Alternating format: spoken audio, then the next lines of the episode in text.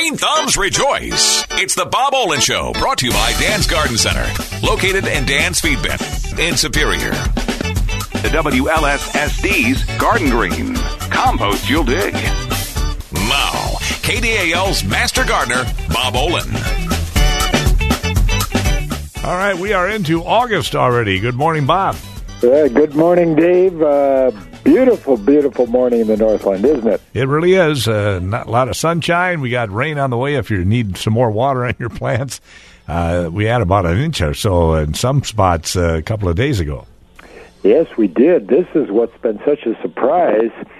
And a, a lot of the moisture has actually been focused uh, just a little bit to the north. You just get down south a little bit of of our listing area, or in the southern part of our listing area, and they haven't had this. And down around the Twin Cities, been pretty dry. It's kind of interesting. Uh, you know, we were talking all season about expecting a, a dry, warm uh, summer. They're getting that just a little farther south. It's remarkable. Some of these patterns have come into the north. Our landscapes for July are beautiful. I don't know if you have the rainfall uh, figures for the month or for the month of July. Do you, uh, Dave? I don't for the month, no. Okay, well, maybe we'll take a little look at that. But I know Yeah. it's been strong. That's traditionally been our driest month. We've had good moisture, and uh, it's reflected in the quality of our landscapes and also these cooler temperatures, which we don't expect. They, of course, the rest of the country's uh, we're getting kind of a break. There, it definitely is this uh, climate refuge that they're talking about. Quite an interesting year. It is kind of it's interesting looking at the landscapes. They're lush, they're green. Uh, it has set things back just a little bit. Uh, looking at uh, some of the fruit crops, raspberries have been remarkably good uh, this year. Now we've had over the last uh, several years a problem with this very small, minute fruit fly called the spotted wing Drosophila, and just not a problem for us. Came from China, one of those Chinese imports we could do without, but uh, very difficult to control. It basically eliminated the pick your own raspberry industry as well as pre pick in St. Louis County here. Uh, the, the individuals that were involved with that enterprise, after multiple years of trying to control the spotted wing Drosophila, which gives you a little white larva on the fruit, and the and the adult just lays the eggs when the fruit's very very ripe. So it becomes a real challenge to control without the use of uh, a very broad insecticide program. So many of our uh, growers, most of them, as a matter of fact, uh, gave up on the raspberry crop. Home crops are great. Uh, once again, this year we didn't see the spotted wing Drosophila last year. Uh, I've not seen a lot of it uh, this year.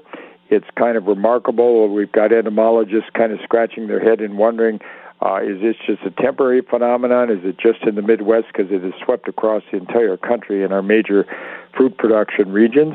Or is this something uh, that's just temporary? Or maybe uh, we can get back and get that raspberry industry reestablished here in the, in the North uh, Northland, Dave. So that's been an interesting development. I think the blueberry crop's a little behind. We have good snow cover, so the wild berries I know are going to be coming, but they've been a little slow.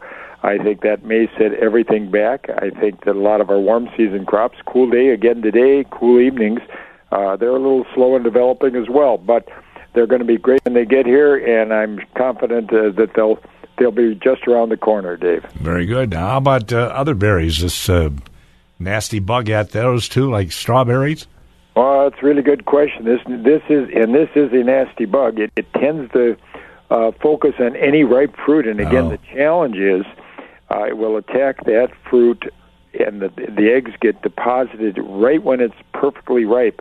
So it's very difficult. You got to control the insect You're using insecticides. You've got a waiting period. So by the time you control the insect, uh, the quality of the fruits diminish significantly when you're through the rating period. So this has been the real challenge for the uh, commercial grower. I tell people, and I think it's always good advice, uh, just pick and then either consume, uh, freeze, or process. Uh, all the fruit on raspberries should be picked within two days. You wait the third day, and this infection or the infestation can manifest itself, reveal itself. The larvae germinate. So pick within every two days and then either consume or process or freeze or refrigerate. All these really hold back. So if there are eggs there, they don't germinate. So that's kind of the solution for the homeowner. Very difficult to do that commercially on that kind of a schedule. So that's been uh, part of the difficulty that our pick your own people have had as well. So. Uh, also, the other thing is clean up all fruit. Anything that hits the ground, we don't want uh, we certainly don't want this population to begin to grow and develop. But it was a, it really took down the major uh, major industry for us. We had a lot of pick your own raspberry producers. It's a great crop. It's a great Northland crop. You can't grow raspberries uh, south of about southern Iowa. They just really are a north crop, and uh, they were extremely uh, wonderful for us in this area. Again, once again, this year's crop, uh, backyard plots, uh, those that I've got in in uh, my backyard are really uh, pretty good this year. Uh, the fruit's been excellent. I've not seen spotted wing Drosophila. So uh, that's been good. It will attack other other crops as well, Dave. It okay. will attack the strawberry crop just when it's very ripe. Uh, well, uh, most uh, fruit crops are somewhat vulnerable, but for some reason they want to attack and deposit those eggs in those little drupelets that are part of that raspberry uh, fruit. And when those get real ripe and uh, they're very attractive because they're bright red, uh, this particular fruit fly does target that. So raspberries has been the most difficult crop that we've had uh, with this particular pest, but it will attack will attack some blueberries, will attack some of those strawberries, but those are a little earlier in the year. And uh, uh, this this is a an insect that manifests itself. Uh, its life cycle is really very intense as we get into raspberry picking time. So it's a combination of the color and uh, the fact we've got very ripe, soft-skinned drupelets that make the raspberry crop much more vulnerable to this pest. But this may be two years in a row when we've slipped through this, and I will have to get in touch with some entomologists in the Midwest uh, throughout our major land grant universities and see what they're making of this. If this is just a temporary phenomenon, if they're seeing it throughout the region, we may again, because of our cooler temperatures, maybe we have uh, slipped by, maybe a little farther south where it's been warmer. They're still having this problem, but. Uh, I'll have to give you a little update in the future. So mm-hmm. far, this is all good. Raspberries are great. As I mentioned, a couple of the other fruit crops are behind, but they should be uh, should be good this year as well, Dave. It is uh, well getting into August already, so imagine there's some harvesting of things going on, and the the uh, farmers market to be full of stuff by this weekend. Yeah, by this weekend, uh, the Duluth Farmers Market, we're going to be we're going to have a lot of product coming in. Um, you know, again, everything's just a little low. Uh, no. uh, main season uh, green bean crops. I'm looking at that. We had some that came in very early because uh, they were planted in uh, warmer areas, uh, maybe on uh, light sandy soils, but that crop's going to start to come in. The main crop's going to come. Cukes are beginning to come. Uh, a lot of good zucchini and squash. Uh, everything's beginning to come. A little slow tomatoes, a few tomatoes beginning to show up, but uh, that again is a little bit of a challenge because of the cooler season. But uh, this Wednesday, uh, 2 to 5, 14th Avenue East and 3rd Street, there'll be a lot of product there. This Saturday, uh, of course, there'll be uh, more product 8 till noon. And then uh, we got National Farmers Market uh, Week being celebrated the next week, oh. so on August 13th. So that'll be a highlight. We're going to have a lot of fun, a lot of festivity going on there, and uh, a lot of things to sample. And once again, at the Duluth Farmers Market, we kind of uh, are really family focused. Uh, we do have this uh, wonderful promotion where uh, kids get a, a produce token worth two dollars that any any uh, young person from an infant on up. If you have an infant, bring them in. Mom gets to spend it, or other than that, that we want to encourage the young people to spend that token or use it uh, for fresh produce at any one of the produce stands. Very well received. Uh, very fun, uh, family-friendly environment. We always got music on the Saturdays and the weekends. Great uh, um, festive atmosphere, and on August 13th, it'll really be a great day, Dave. How's your uh, corn doing this year, Bob? Well, it's stretching. It's coming. Yeah, good. It, uh, yeah, we've had moisture. It's cooler, so again, mm-hmm. it'll be delayed a little bit, but nonetheless, it's uh, it's getting there. So all our warm season crops, field run, are are a little bit behind, but nonetheless, right. they're, they're, coming, Dave. All right, good enough. We'll take a first break. It's 925. The morning show continues with the Bob Olin Show here on KDAL. And we are back. More of the Bob Olin Show. Bob, uh, we're kind of in the middle of the uh, country where we got uh, drought going on to the west and heavy rains in Kentucky and other places, uh, leaving flooding situations. I guess we're kind of almost normal, a little bit of both. Yeah, we are very, very, very fortunate because you're right. Very hot and dry in some locations. It seems like the moisture uh, could have been more evenly distributed is Yeah. being deposited in the southeast. We're we're getting kind of a nice combination. We got a beautiful Mm-hmm. sunny. What uh, you said we got some rain in the forecast for this afternoon? Do we? Yeah, more chances of uh, sprinkles and thunderstorms this afternoon, and uh, showers and boomers again tonight. Some of them could be severe. They're kind of iffy on that at this point, but and then sunny skies again tomorrow. Boy, that's perfect. Yeah, when we don't have that real intense heat accumulation, hopefully we don't get the storms that certainly come from that. Uh, we've been very fortunate. The landscapes are lush and green, and I know our sponsors, uh, one of whom, has a uh, has a collection of nursery stock. Uh, we typically don't plant in July, but uh, we had a major planting project. I'm involved with a a wonderful community event with the uh, Make a Wish Foundation, where we have a, a local family that had requested a, a nature trail and orchard for their uh, young daughter uh, who is has a disability, and uh, we had a great community event, put in a major orchard, uh, got everything planted on Sunday, and then we had the rain that followed it up. So uh, we had 25 or 30 volunteers and their families out that helped with this major Make a Wish effort.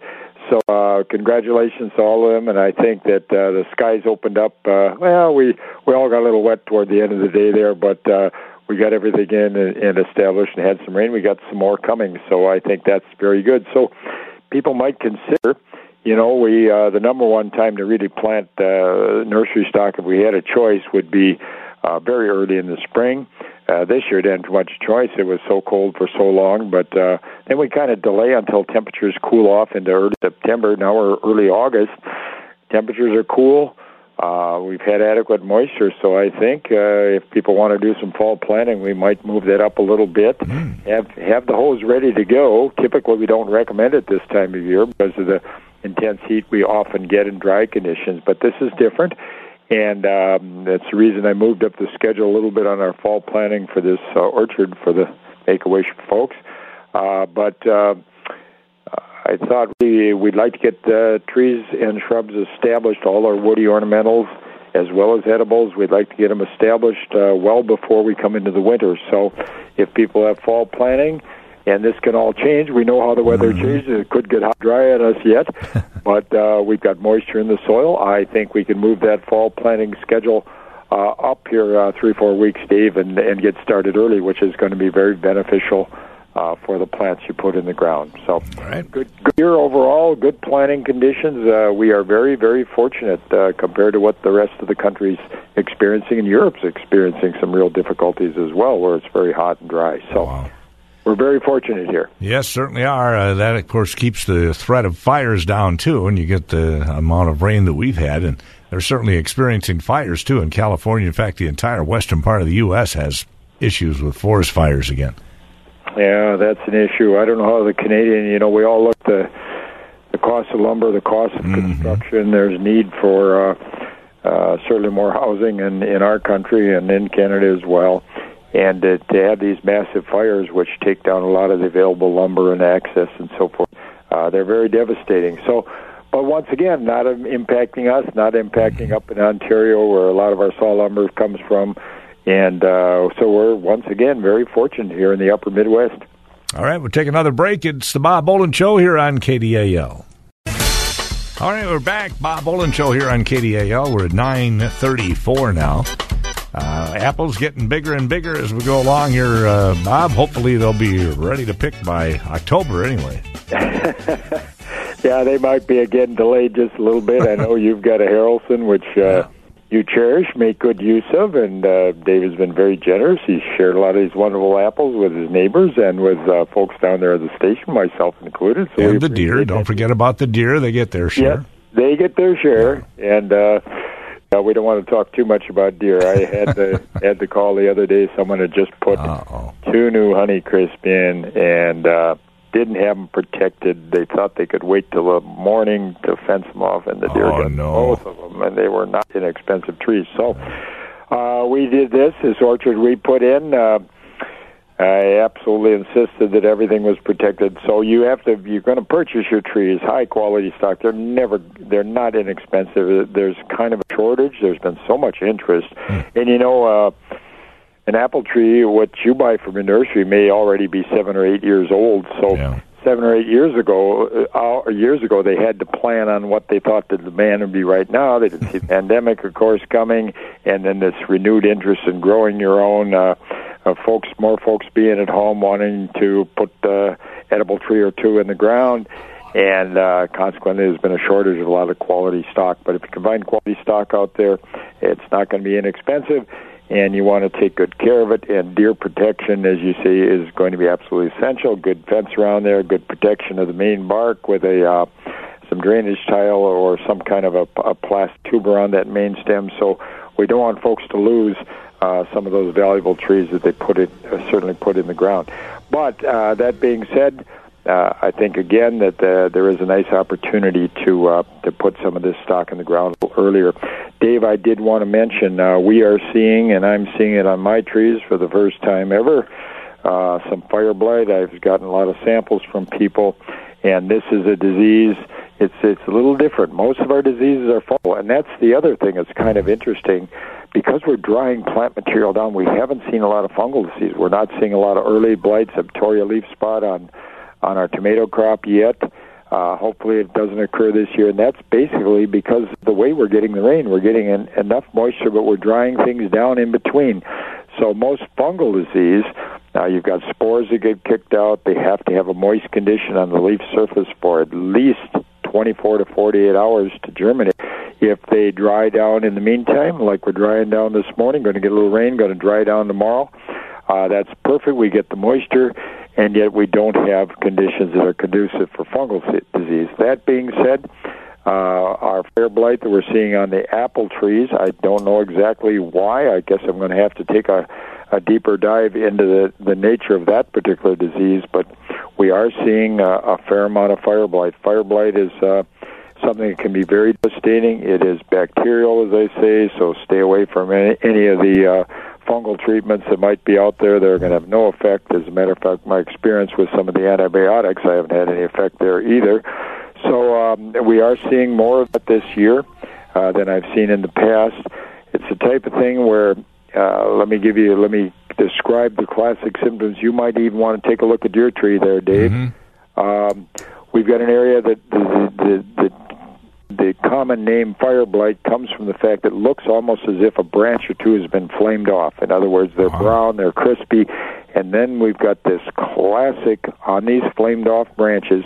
We've got this classic shepherd's crook out of ten. Those are classic fire blight symptoms, and I'm seeing the classic symptoms on my trees. I'm seeing it on many of the samples that people have brought to me at different uh, different times. So um, again, this is a systemic bacterial disease. It can it will slow the tree's growth down. If it's real severe, it will kill a tree. So it's it's just uh, something that commercially the commercial industry just really fears because it's difficult to control. For the homeowner, you see these symptoms, you see a branch or two, you're going to get in there. First, you're going to line up a good pruning shears, and then you're going to get some isopropyl alcohol uh, you know, that's wood alcohol, rubbing alcohol. We're not going to use uh, that leftover stale beer from the weekend picnic. Different kind of alcohol. Uh, but uh, you, you want to make sure you've got some of that available that you can dip your pruning shears in. So you're going to make hmm. several cuts. We don't want to spread it around. That's a risk you oh. run. If you if you don't sanitize your pruning shears between cuts, you can do more harm than good. So you're going to take a look at where that branch is and where the infection stops, where those brown leaves stop, and then you want to work your way back toward the main stem at least 12 inches, because once again, that that bacterium's in the in the vascular tissue and it's working its way through the rest of the tree. So generally, we don't advise a lot of uh, summer pruning in this case. Uh, you're going to, uh, I would strongly advise. I'm going to do it myself, where you you've got to prune up some of these branches that are infected, or it can spread the entire tree. You make that cut 12 inches below where you see the infection. Uh, you're going to go back to a main stem. Uh, you're going to make your pruning cut, and then you're going to dip the pruning shears. Uh, let them sit down in that uh, small bucket of of uh, uh, rubbing alcohol that you've got there and make sure you get that that shears good and clean, sanitized uh, before you make your next cut. But this is a situation where I really think there's some a need for people to get out, take a little look.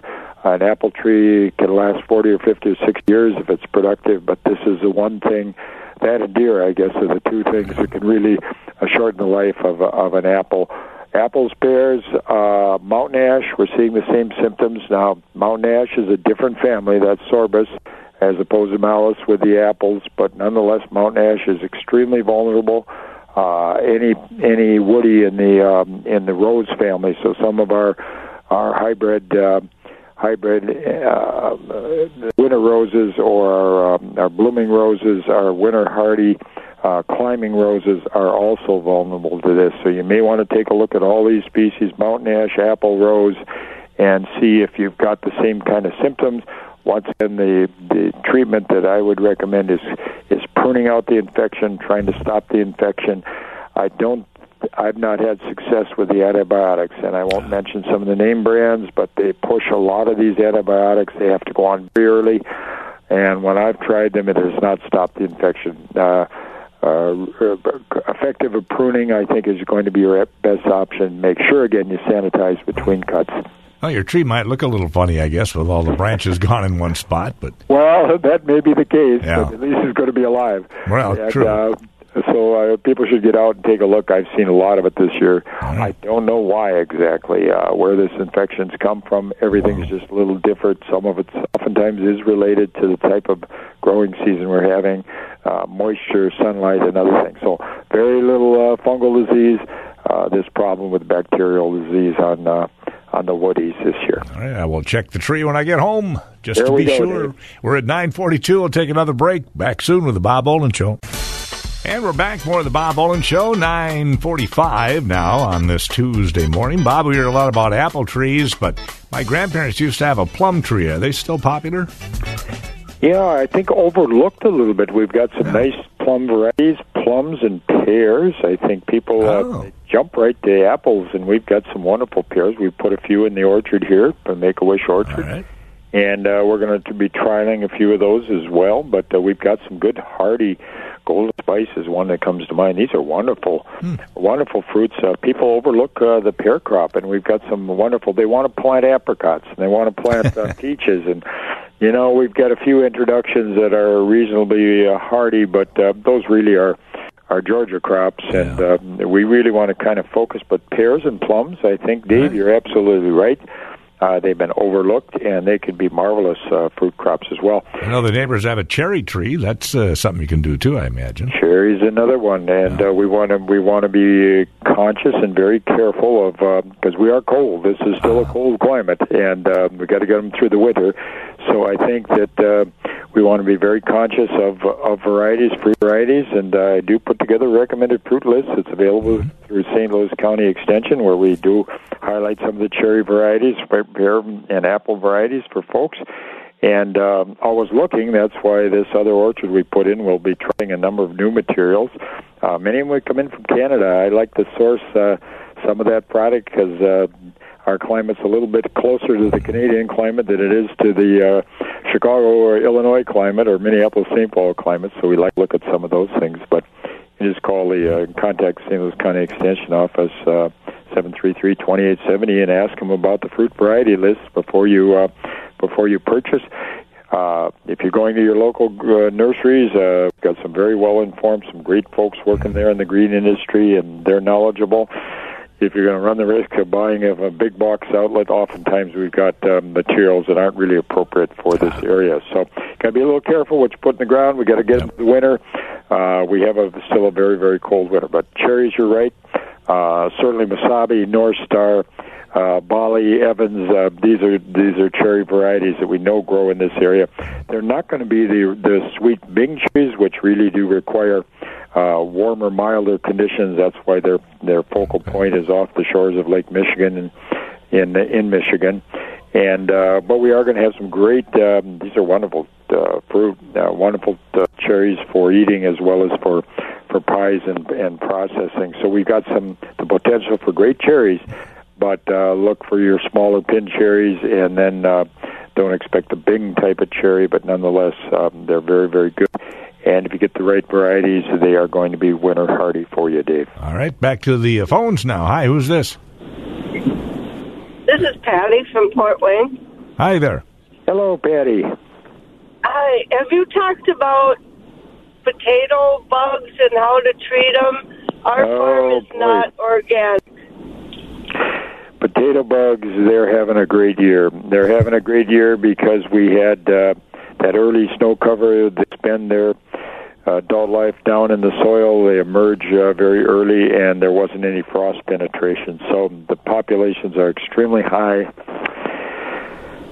You know, this is one of those things for the homeowner. I just don't have a real good remedy on uh, other than just pick as many as you possibly can. I can remember on the farm, my grandfather. I think we got paid a nickel or probably back then a penny or something for every quart of of Colorado potato beetles that we happened to pick off. Uh, uh, there are, um, you know, there are beetle, and you can try uh, Sevin, which is over-the-counter uh, insecticide. But there's been it's been used so much on the potato crop that this insect has developed some resistance. So this is a situation I don't have a good uh, chemical control for you. Uh, you're going to just have to pick. I would say this. Uh, rotate out of the area if you you might even let them go a year if you really have a very high population of of potato beetle, and to the point where they will chew not only your potato crop down, they'll certainly take eggplant down. Um, I've seen them this year take tomatoes down.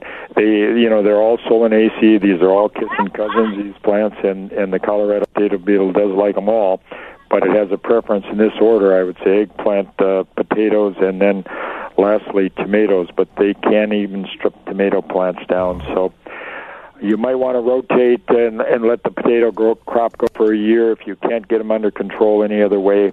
Uh, I know that's what you didn't want to hear, but uh, I'm struggling as well with the potato bug this year, so it's one of those things. Great crop potatoes, of course. We're beginning to bring some new potatoes in.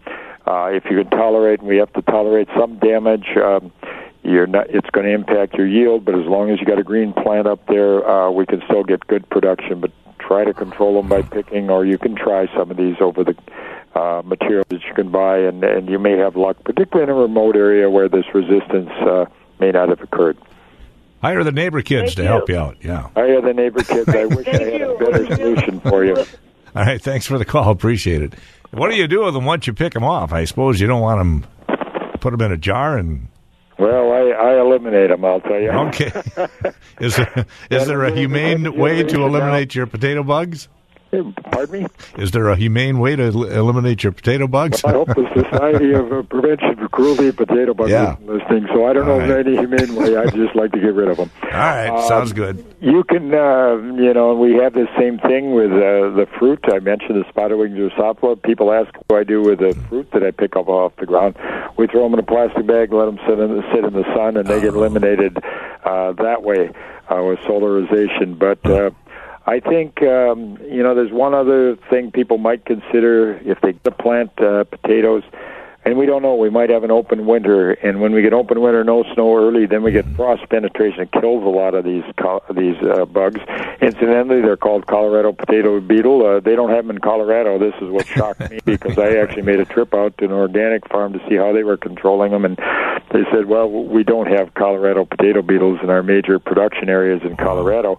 Mainly because they're up on these plateaus in the mountain ranges, and they've got uh, cold penetration and no snow so um, they get cold penetration. So I've gone to actually trying to remove some of the snow cover from a smaller areas. There's snow blow in the drive, snow blow the potato patch as well, and that's uh, people think I'm nuts, but that's what I've done just to keep just to keep it open so we get good uh, frost penetration down into the ground. Yeah, you don't want that frost penetration in some spots, but in other spots you do. Yeah, if you're rural, you don't certainly don't want it in your septic system, but nonetheless, uh, Right. uh, Or any of the bulbs you might have planted. And in bulbs, Yeah. absolutely. So we want we love that snow cover early, except in this particular case, any insect uh, that uh, overwinters its its life cycle down in the soil, you get that snow early, and there's very little mortality, and we can anticipate. We've had a couple years in a row, so populations like with Colorado potato beetle tend to build uh, very dramatically over a couple of seasons. All right, Bob, we'll take another break. 952. This is the Bob Olin Show on KDAL. Well, Bob, it's uh, the final portion of the Bob Olin Show underway. Again, if uh, maybe you uh, don't have the room to do a garden, you can certainly get homegrown product at the farmers markets, both tomorrow and Saturday. Absolutely, and uh, uh, the product now is really beginning to come in. So the benefits of this wonderful season, you're going to begin to see that as we move. We are far north, so people always look for uh, warm season crops, melons, corn, tomatoes uh, early, and that takes a little longer. But those crops, at least tomatoes, uh, some of our growers are beginning to bring a few in, so that's good. Green beans are beginning to come in, a few others. So uh, the uh, the the benches are beginning to fill up, and uh, starting tomorrow, and then on Saturday. Uh, great activity, and it's just a fun place, very wholesome place. Uh, great environment we've had, uh, and I will just mention this carefully, but we've had others that wanted to bring in. Uh, I got a big craft beer industry, and boy, I tell you, being on the board, I was opposed to that. Yeah. There's plenty of venues for that, so you can feel free. You can bring your kids in there and see just good, wholesome, a lot of good, wholesome uh, product that's there uh, for uh, for families. So we're trying to really go down that route, and uh, you know, I, I just uh, Dave, back to this gardening thing a little bit, where people are out in the sunshine. I'm a big believer that. Uh, you know, we got to get away from the screens. So out there, get out there in the sunlight. A beautiful day like this. Uh, obviously, this is how we evolved uh, as humans, uh, being outside most of the time in this kind of artificial environment that we're all in now, with a lot of screen time and other things. So we have to make a real conscious effort to get out there to eat better. So grow your own, uh, harvest your own, buy from the local farmers markets, and uh, certainly all these things are going to contribute to both uh, physical and mental health. I'm a big believer in both of those, and uh, gardening and outdoor activities are certainly going to be contributing to your good health overall. Well, if you're outside, one of the screens you should remember is sunscreens. Absolutely, you got to be conscious of that. no doubt. Uh, And, uh, especially us fair skinned folks. Yes, some of us northern types. As a matter Mm-hmm. of fact, uh, people laugh. I always have typically a long sleeve shirt Right. on, even when it's 90 degrees, because I stay away from a little bit of that sun. I'm out there quite a bit. But that sunscreen, Dave, uh, very good reminders. Even on uh, a little later in the season here, when you don't think that sun's bright, it certainly Oh, yeah. can be. Yeah. So farmers market Wednesday afternoon, Tuesday uh, two to five in the afternoon. Great time to shop because there's not as many people. Saturday is fun time, eight till noon. uh, Fourteenth Avenue East and Third Street, the Duluth Farm Market, and uh, great community place. Uh, lots of fun down there for sure. All right, Bob, we're going to wrap it up for uh, this week. I know we got another caller just coming in. Maybe save that question until next Tuesday when we'll do this again, okay?